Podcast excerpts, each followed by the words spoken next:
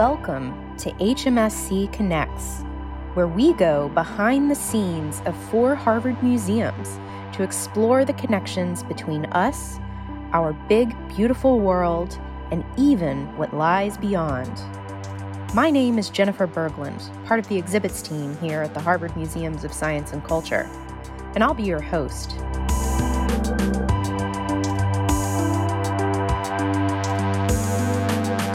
Today, I'm speaking with Elizabeth Solinga, our new administrative director of the Harvard Museums of Science and Culture. As HMSC has been searching for a new executive director, Elizabeth, along with the senior leadership team, has been keeping the museums humming along. Excitingly, we have now found a new executive director, more on that soon, but I wanted to speak with Elizabeth about her new role and the things that brought her to the museum world in the first place. Here she is. Elizabeth Solinga, welcome to the show. Thank you so much for having me. You grew up in an academic environment in Arizona. Both of your parents worked in a university, and so you basically grew up on campus. What was that like, and how do you think it influenced where you are today? It's really funny. So, even in just preparing to have these conversations, just really sort of thinking back on what my childhood was like, I'm really struck by how comfortable I am in academic settings. And I'm quite sure that that's because I grew up really hanging out in my dad's lab and as a little kid, roller skating down the halls of a biology department and delivering mail for the staff in the office. And it was extremely formative. I always felt welcome I felt like it was a great safe place to ask questions and be curious. And it was just a phenomenal gift, I think, to grow up that way as a kid. I got to see firsthand work that was happening in labs with amphibians and hold the frogs and watch experiments on how quickly they could catch fruit flies and just all these things that I recognize are not a quote unquote normal part of most people's childhoods, but were very much part of mine. My dad's a physiologist and he did cardiac research. And my mom actually went back to school when I was, I think, in second or third grade and finished her undergrad and then went on to do graduate studies in history. So she was really in the history department when I was closer to my teen years, so on campus a little bit less. But I was in my dad's lab quite a bit as a little kid. That must have been fun. Yeah, it was super cool. And it didn't hurt that my best friend's father was also a physiologist. And so it was sort of the two of us raising a ruckus through the biology department. so apologies to the biologists in Northern Arizona University for that. Growing up in a university environment, your parents often took you to museums and they liked to spark your intellectual curiosity. And so you describe museums feeling like safe and comfortable spaces for you. Why do you think that is?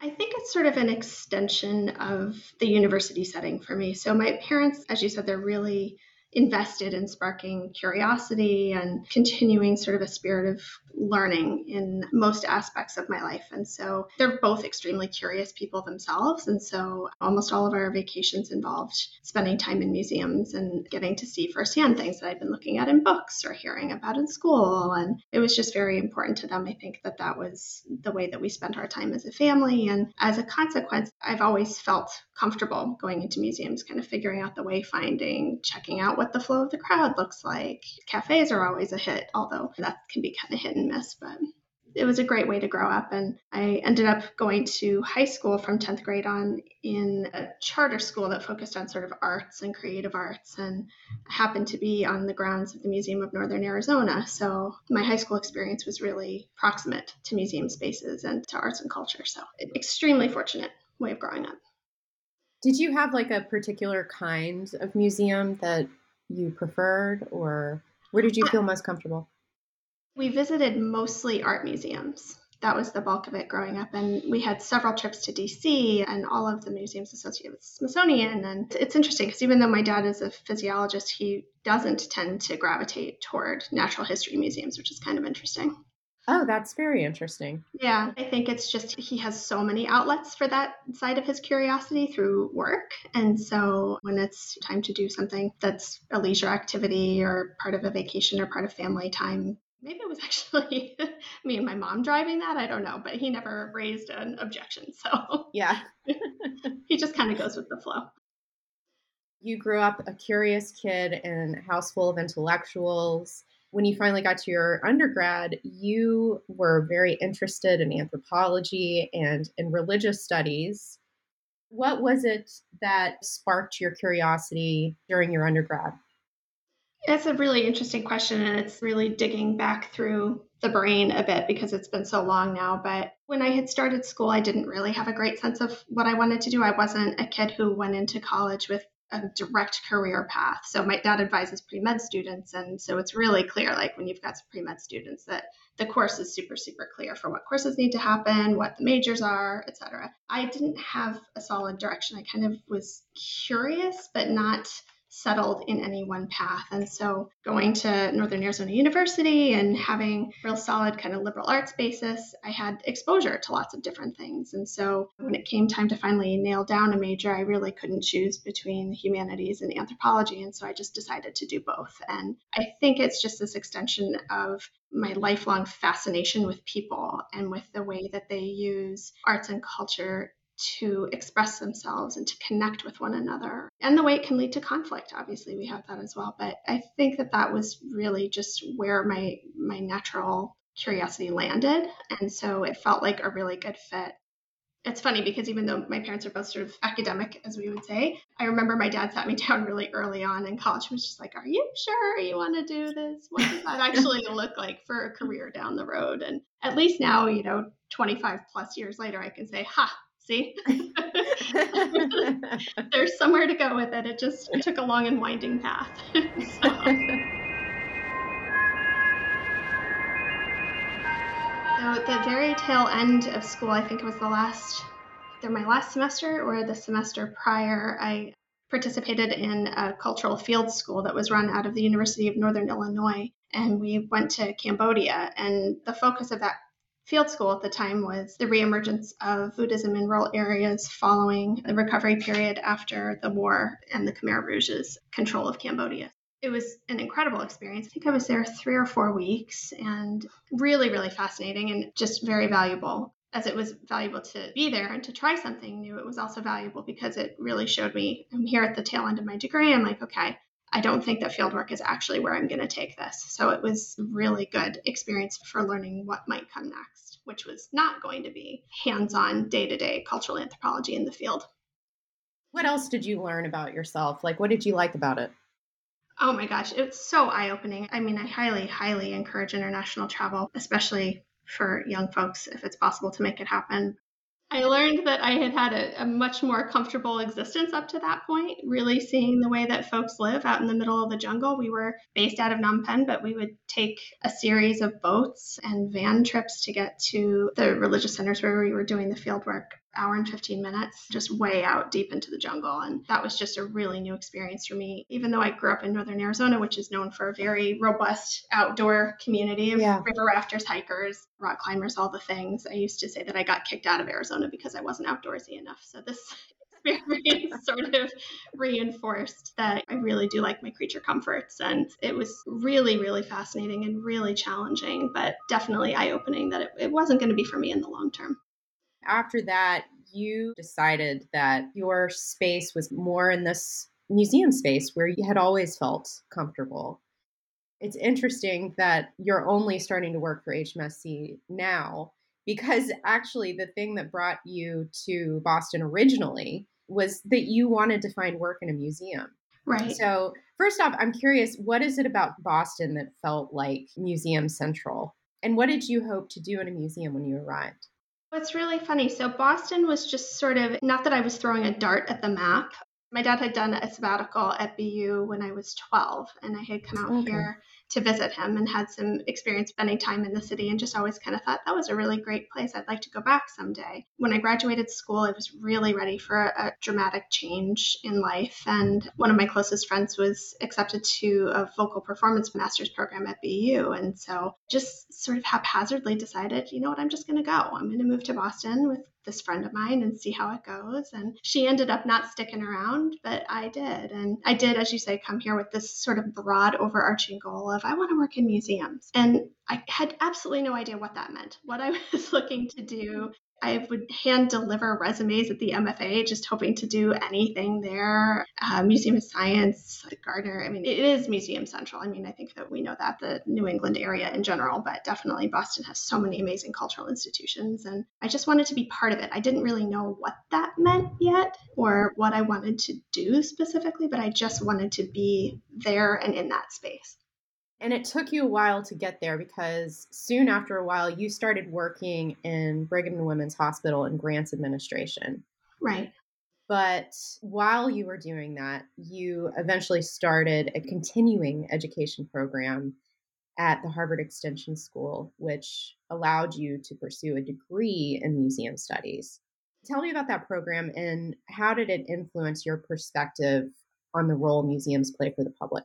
Absolutely. So I'll definitely put a plug in here for the Museum Studies program at Harvard. It was absolutely the right thing at the right time for me. As you mentioned, I came here with this goal of working in museums, had no idea what that meant. My work experience to that point, in addition to lots of restaurant support and bartending and all of these things, but my first job in sort of an academic setting was managing Bridges program at Northern Arizona University. It was NIH and NSF funded, and it was a partnership between the university and Diné College, which was the local community college on the Navajo reservation. And we would bridge students from the community college into four year programs in biology and chemistry at NAU. And so I had I think two or three years of experience running that program and coordinating that program before coming to Boston. And so I have this really bizarre resume, right? So I've got the anthropology degree, the humanities degree, and some cultural field school stuff and some restaurant work. And then this thing right smack in the middle, which is running this mm-hmm. NIH and NSF funded program. And that turned out to be sort of my ticket into gainful employment the folks who hired me at the Brigham were super happy to see that I had had some experience with these federal funding agencies. And that was just sort of my natural pathway into what came next. Turned out what came next was, you know, another 15 years of grants and finance work, and then more senior levels of administrative leadership through Children's Hospital and HHMI, and then the School of Public Health. As I've said, my career is a very kind of strange, long, and winding road to get to this point, but I'm finally, finally where I've always wanted to be. Tell me a little bit more about the program, the Extension School Museum Studies program. What really sort of ignited the spark for you, and what kinds of projects did you do? Yeah, so I think not having a solid grasp on what exactly I wanted to do in museum studies was what made this program the perfect fit because a lot of it is very much what you make of it. There's lots of different paths that you can take. And it's been so long now. And I really took my time as a student because the benefit of doing something through continuing ed is it allows you to work and continue your education. But I really did have to take my time. I think it took five or six years, but when all was said and done to finish. So it's tricky trying to remember back to that stage of my life when I was still in my 20s and early 30s.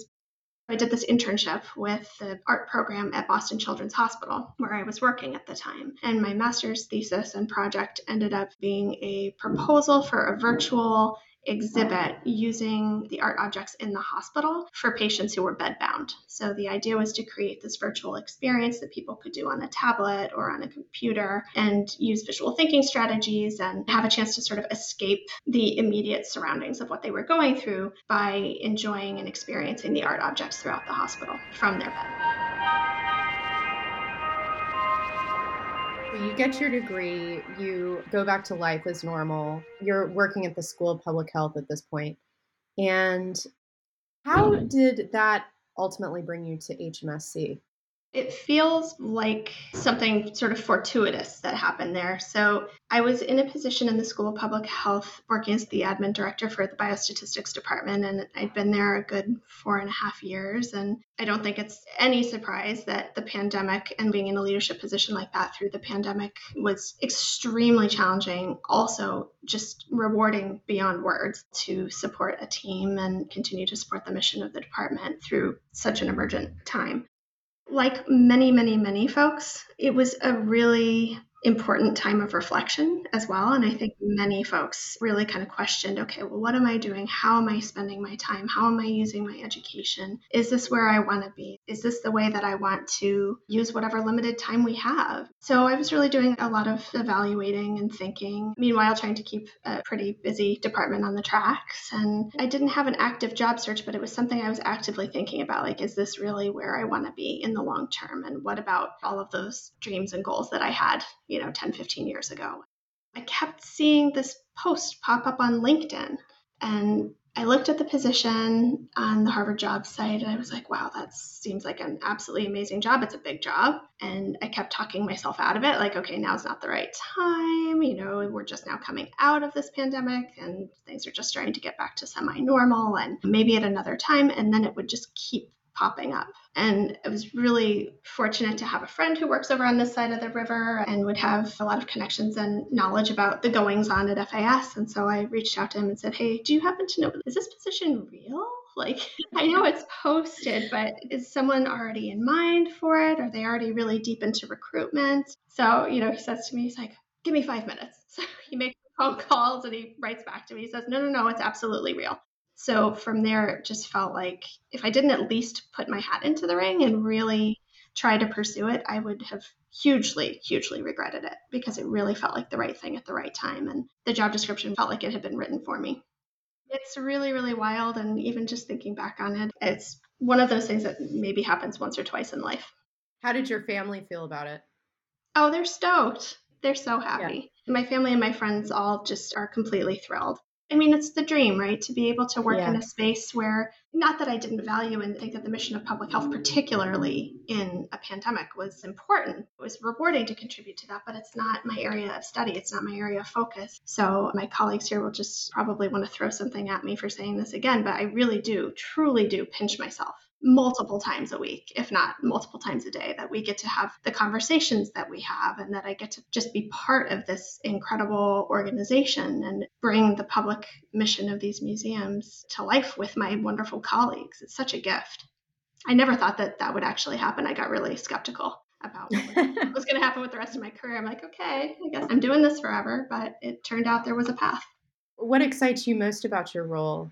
What do you enjoy most? So, the thing that's really awesome about being an administrative director in any academic unit, in any space at Harvard, is I really have what I feel like is the 30,000 foot view.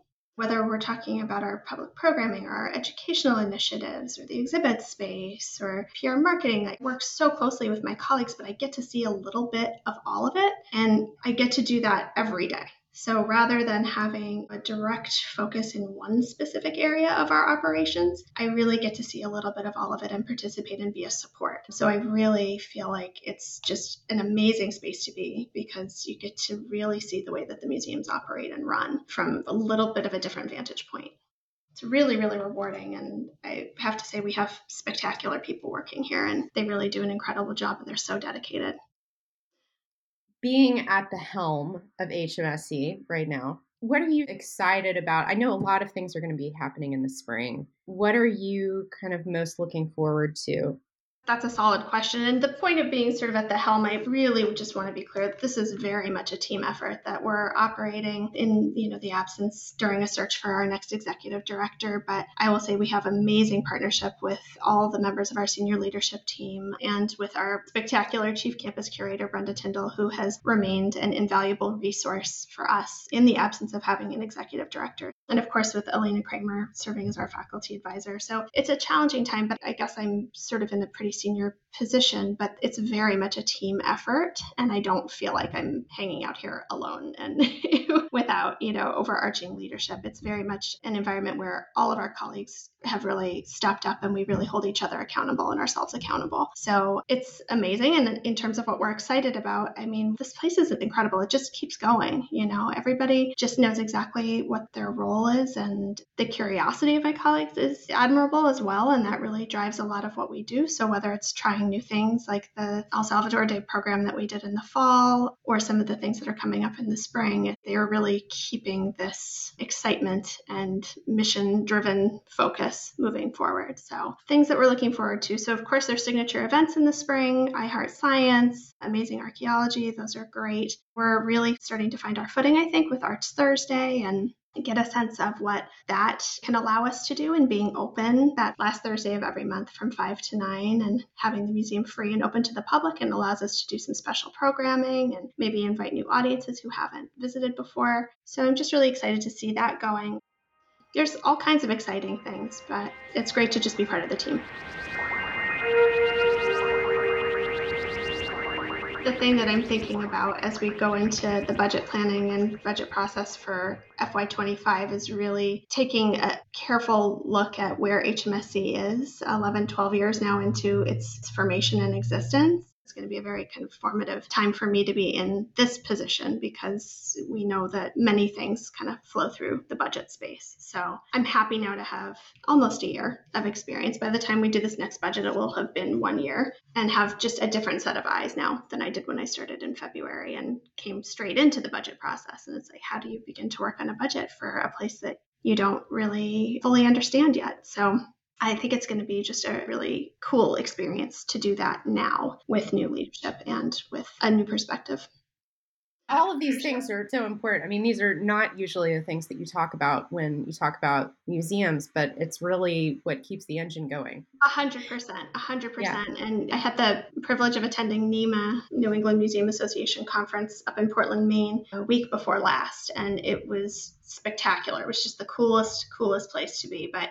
what really stood out for me in a lot of the sessions was how different we are there's not a lot of organizations like HMSC, right? Because we're not exactly a standalone museum. We're under this overarching umbrella of a university, and we're uniquely focused on the public facing mission. So while we're proximate to the collections and work very closely with collections managers and curators and faculty directors and all the folks in our partner museums, we just operate so differently from a lot of other institutions in the area. So it was a unique experience to learn and see what standalone institutions are doing, but also sort of have in the back of my mind, huh, okay so we really are sort of square peg round hole. It's just a very, very interesting organization. But all of the things that we're always thinking about with audience and how to, as most units do, always thinking of how to do more with less, right? So we're a very lean unit and we still manage to serve 300,000 people a year, which just absolutely blows my mind.